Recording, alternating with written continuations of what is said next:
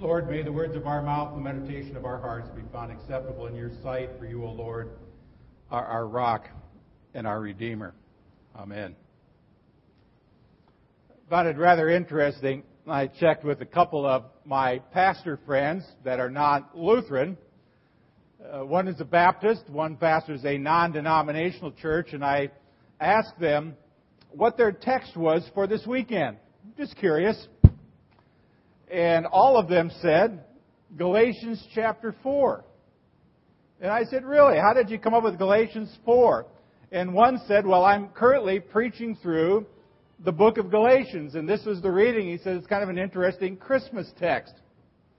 And the other guy who pastors a non denominational church says, I don't know, I was just looking for some different passage for Christmas. What about you? And I said, Yeah, me too. But there's another Bible passage that kind of ties in with this that is even more familiar. This one maybe is not very familiar to you, but most of you know Luke chapter 2 verse 7, where it says, And she brought forth her firstborn son, wrapped him in swaddling clothes, and laid him in a manger, for there was no room for them in the inn. Now that scene you can see up there on the screen right now. It's a kind of an unmistakable picture. We call this a creche. It is a representation of the birth of Christ. Uh, sometimes you see it like this in a painting. Sometimes you see it out in statuary like we have out in the lobby. Sometimes you actually see it with honest to goodness real people who are portraying Joseph, Mary, uh, the baby Jesus, and on and on. Now usually that picture, quite pastoral, Mary and Joseph watching the baby Jesus in a clean wooden feeding trough. Sometimes in pictures you'll actually see a little glowing light coming out of the head of Jesus. Uh, the straw is always fresh and clean. Uh, the stars overhead are twinkling. You got, oh, you got that really giant star. You always have to have that up there. You've always got a few cows, a few sheep, a donkey, and they're watching some pretty happy parents. You've also always got the shepherds. You've got the wise men bowing before the baby and the manger. It's a rather sweet and beautiful scene. No doubt many of you even have something like that setting in your house.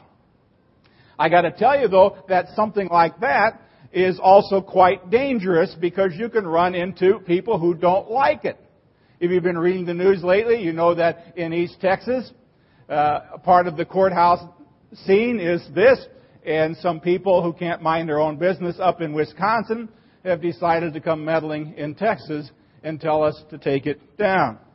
Uh, I was very thankful the other day that a group of pastors said over our dead bodies, uh, or something to that effect. At any rate, uh, someone is always offended when you got a picture like that. But the real problem is not the supposed offense, but I'm going to tell you the real problem with that is that it bears very little connection to what really happened that night in Bethlehem. In other words, that picture is not very close to being biblical at all. I'm going to tell you why, for a few reasons. It wasn't very peaceful that night. It could not have been nearly as clean as we make it out to be. Uh, nothing could have been as beautiful as that picture. And there's no reason whatsoever biblically to believe that the shepherds and the wise men were all there together the very night that Jesus was born. But there's a major problem here. It rests in one other fact, and it's this, that the Son of God from heaven came to earth, is born in a manger because there's no room for him in the inn. We hear this so often, we take it for granted, but I got to tell you, it just does not seem right. And so I'm going to ask three questions this morning. Let's go to the first question. What's wrong with this picture? There you have another example. The answer is simple. Jesus doesn't really belong here. I mean, after all, he's the Son of God from heaven. He does not deserve to be treated like a vagrant or a criminal or some poor pauper. He deserves the very best that this world has to offer. He comes from heaven to earth and he ends up where? In a barn.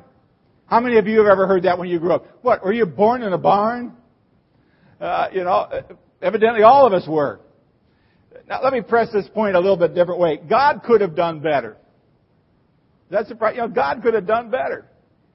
Now, suppose you had all of the power and you could choose the time and the place and the manner of your firstborn son's birth. Would you have chosen to have him born in a manger? I got to be honest with you, that doesn't make any sense to me at all. I mean, what's going on here? Why is this happening? Why is there no room in the inn? Well, let me tell you a little bit about Bethlehem before we get there. If you visit Bethlehem today, uh, you're going to find that it is a fairly large, bustling Arab city. Not a Jewish city, but an Arab city that's located about seven miles south of the city of Jerusalem. Uh, you reach Bethlehem by traveling to Jerusalem and then driving down a rather wide paved road. Now, the situation in that part of the world today is pretty dangerous, and although uh, it would not be advisable in today, you could probably walk from Jerusalem to Bethlehem in about an hour or two, depending upon how fast you walk. But back it up 2,000 years ago, Bethlehem was a tiny little Jewish town. It was a small, out of the way village, one of the least important cities in all of Judah. There were probably a few shepherds, a few farmers, a few merchants, and that was about it. It's what in Nebraska we used to refer to as a wide spot in the road with a sprinkler. Uh, it was made famous only because it happened to be King David's hometown. Now, one part of that story you're all familiar with involved a guy by the name of Caesar Augustus. He lived in faraway Rome, and he was prompted by God, and let's remember, he was prompted by God. He decreed that a census had to be taken so that taxes could be collected on an equal basis all over the empire. That census required that every Jewish male had to go back to their ancestral hometown. Now I've thought about that. If I had to go back to my father's place of origin in order to be taxed, where would I have to go? Where would you have to go? Well, since Joseph was descended from the line of David, he had to go back to Bethlehem. Now, it happened that Mary was kind of in her final stages of pregnancy when they arrived in Bethlehem. Now, most people, we know the story. It's like he trotted her about 90 miles south on the back of a donkey when she was eight months and 29 days pregnant, about ready to burst. She barely made it into the barn. I don't know that that's true either. It doesn't say that in the Bible. Now, I would say it happened because God arranged everything. From the emperor issuing the decree at just the right moment, just the right way, just at the right time, and Mary and Joseph got to Bethlehem at just the right time. They were exactly where the prophet Micah said the Messiah would be born, way back in Micah chapter 5, verse 2. Now, part of our problem with this Christmas story is the understanding of the word inn. There was no room for them in the inn. Go to the next slide, Matt. Now, we tend to think of an inn as kind of a nice building near a freeway exit. It's about two, three, four stories tall. It's got a nice, well-lit parking lot, a large lobby, a pool. It's got a hot tub. There's a Coke or a Pepsi machine on every floor. It's got hot showers. It's got cable or satellite television. It's got free Wi-Fi so you can surf the internet. Now, to many of us, roughing it would be that the ice machine was broken. Now, I want you to clear your mind of all of this. In all of the Roman Empire, there was not one single inn as nice as the average uh, Holiday Inn. In those days, travel was rather dirty, it was difficult, and it was downright dangerous. Travelers needed safety, they needed security, uh, because robbers could be found almost anywhere they traveled. And so an inn was simply, like you see there, a building that would rest, where a person could stop and rest safely for the night. Indoor plumbing was not an option. Uh, cable television was about 20 centuries in the future. Now, in order for us to understand this story, that there's no room for them in the inn, it helps us to know that Luke actually uses two different Greek words for inn. One word re- refers to a small building like that, dedicated to serving travelers. And at the end of these buildings, typically, uh, you tied up your horses or your donkeys. Uh, for a fee, the innkeeper allowed you to sleep on a, a rough mattress on the floor. He generally kept a fire burning. He provided some fodder for your animals. Now, this, this is the kind of inn that Jesus talks about later in Luke when he talks about the story of the Good Samaritan. But this is not the word that Luke uses when he talks about Jesus.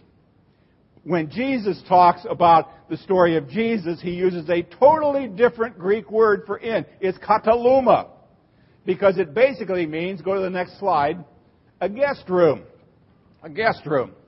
The inn would be a smaller and simpler version and was generally part of a person's house. And so there you see. This house, the family lived down on the first floor where they ate and slept. They sometimes built this guest room, this inn that could be reached by a ladder, part of it, uh, or maybe a doorway, and we see that the animals were all brought inside during the cold winter months. That's the inn where Jesus was probably brought. Now, this brings me back to a major point. From a human point of view, nothing in this picture looks right. It doesn't look like anything we've ever seen before, I can tell you. And even if this is the way we did it, a lot of us would say, did Jesus really deserve to be born in a place like this? The question is, why did this happen?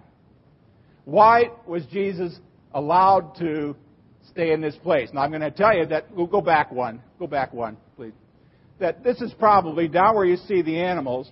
I mean, no one would have refused a descendant of David a place to stay. No one is going to allow a pregnant woman to go out in a barn or some cave someplace. And when you see the manger where you see the animals eating, that's probably where the baby Jesus was laid. Not in this fancy schmancy little creshy kind of deal that we have kind of glorified. Now let's move on next one. Why does God allow something like this to take place?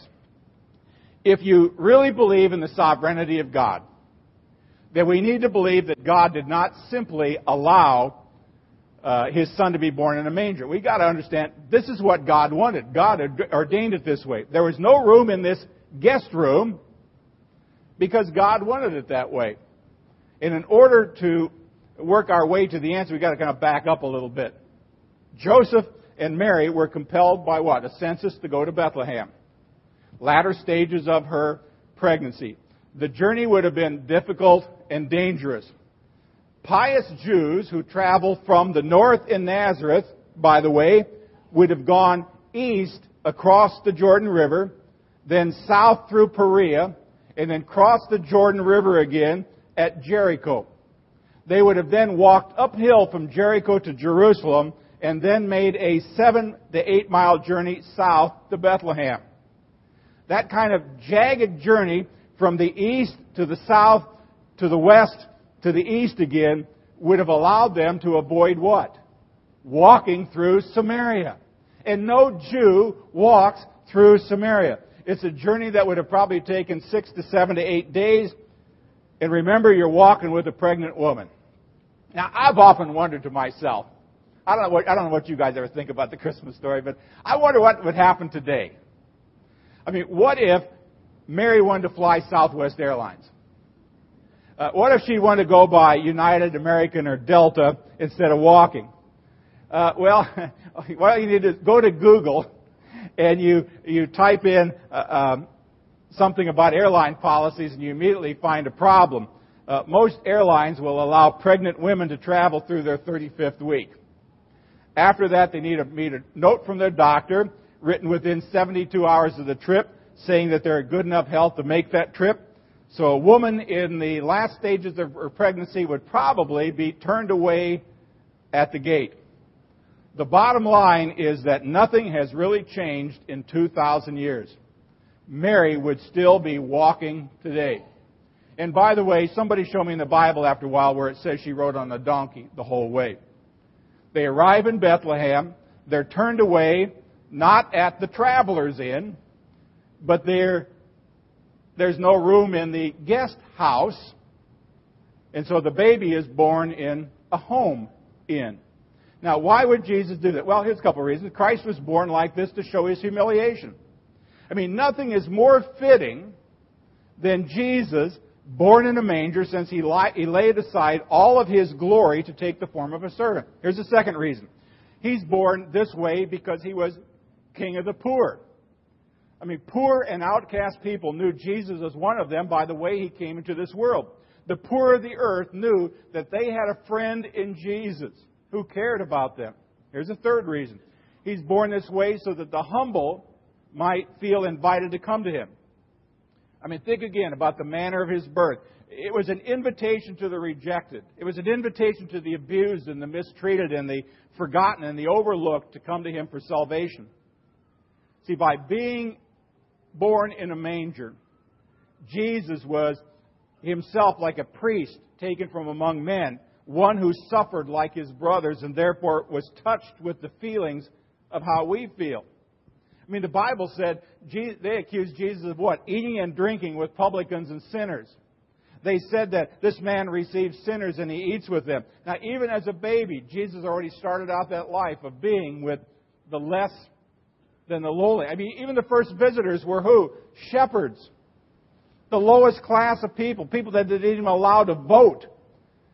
Shepherds who were not allowed to testify in court because they were known to be liars and thieves. Yeah, I find it's kind of an inspiring thought when you think about it. The fact that there was no room in the inn turns out to be much more than just some sort of a incidental detail. Now that we know why he came, surely we ought to be able to say, look, he had to be born like this. It could not have happened any other way. He turned away from a normal place to stay, resting in some sort of a feeding trough he was already bearing the only cross a baby can really bear, which is extreme poverty. This baby lying forgotten, resting in a feeding trough, well, maybe there were other animals around eating, is kind of God's appointed sign to all. This is what we call the incarnation. Philippians 2 says, He made Himself nothing, taking the very nature of a servant, being made Himself in human likeness. But you know, I don't care what picture of Jesus you want to look at at Christmas time. Uh, he does not appear to be supernatural. There were no halos floating over his head in Bethlehem that night. There were no angels visible. There were no choirs standing outside the inn singing the Hallelujah chorus. I'm sorry. If you had been there and seen what was going on, you would have concluded that this was just a baby born to a very poor couple who were really down on their luck. I mean, nothing about the outward circumstances pointed to God. Yet, all of it, every part of it, every single solitary, seemingly random detail was planned by God the Father before the foundation of the world. I ran across an interesting quote this last week about the Christmas story. It says, To the unseeing eye, nothing looks less like God. But to those who understand, God's fingerprints are all over the Christmas story. Well, here's the third question. What do we learn from this? Or we could have probably put the Lutheran question, what does this mean? If you kind of stand back and consider this one aspect of the Christmas story, I think there's some amazing truths that emerge. We learn something about God we learn something about the world. We learn something about Jesus, and we even learn something about his followers. Here's the very first thing. We learn that God uses adverse circumstances that make no sense whatsoever at the time in order to accomplish his future purposes.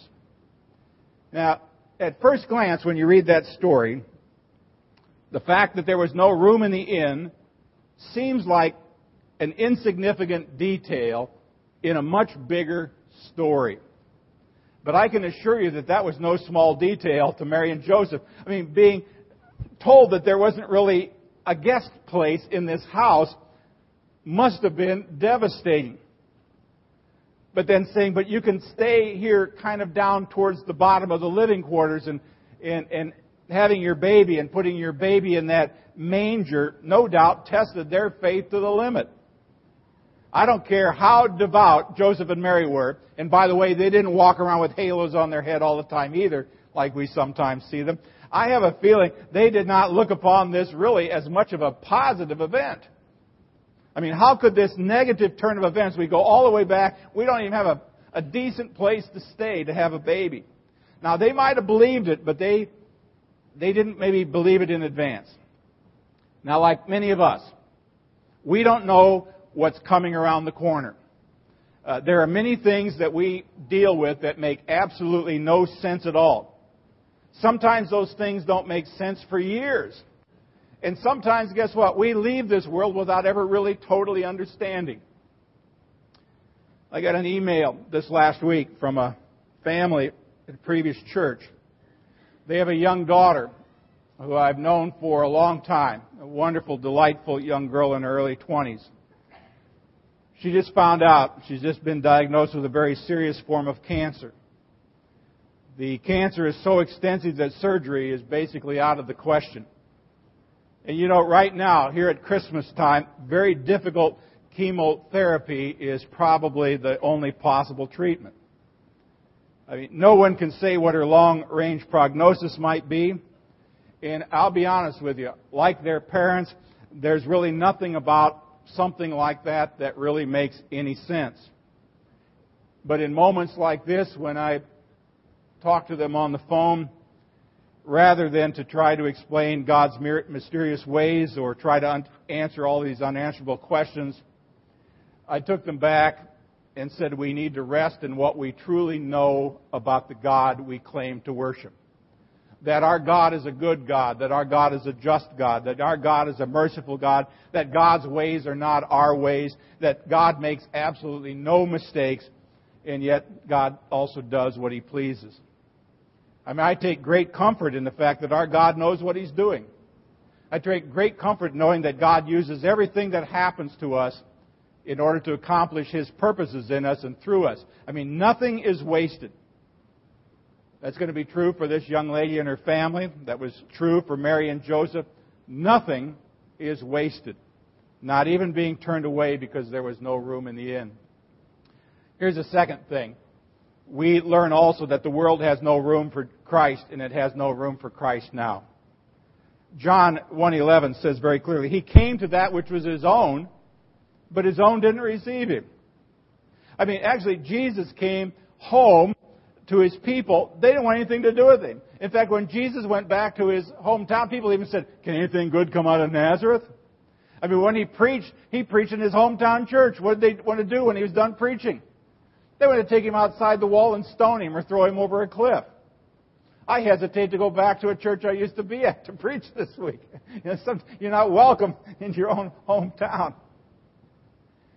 Yeah, they knew he was coming. I mean, that's the crazy thing. People knew Jesus was coming. God had told them over and over and over again. I mean, even a bunch of pagan astrologers, these guys we call wise men, in Persia, they figured it out. They saw his star in the east, but the rejection of his own people is almost spectacular. You know, if Mary and Joseph came to Texarkana today, Guess what? They'd be turned away at the Marriott courtyard. Uh, they'd be turned away at the La Quinta Inn. Mary would not have had her baby at Wadley or at St. Michael's.